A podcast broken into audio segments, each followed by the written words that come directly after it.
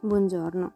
Il verso di questa mattina è in Matteo 13, 43, nella versione amplificata, che dice: Allora i giusti, coloro che cercano la volontà di Dio, risponderanno, inondando la nuova vita come il sole nel regno del loro Padre. Chi ha orecchi per udire, ascolti e presti attenzione alle mie parole. C'è una differenza fra sentire e ascoltare. Sentire è qualcosa che facciamo con le nostre orecchie.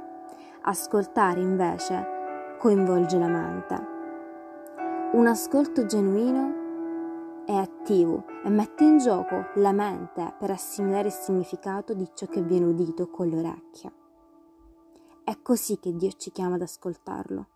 Lui vuole che la, la nostra piena e completa e totale attenzione. Amen. Che Dio benedica la tua giornata.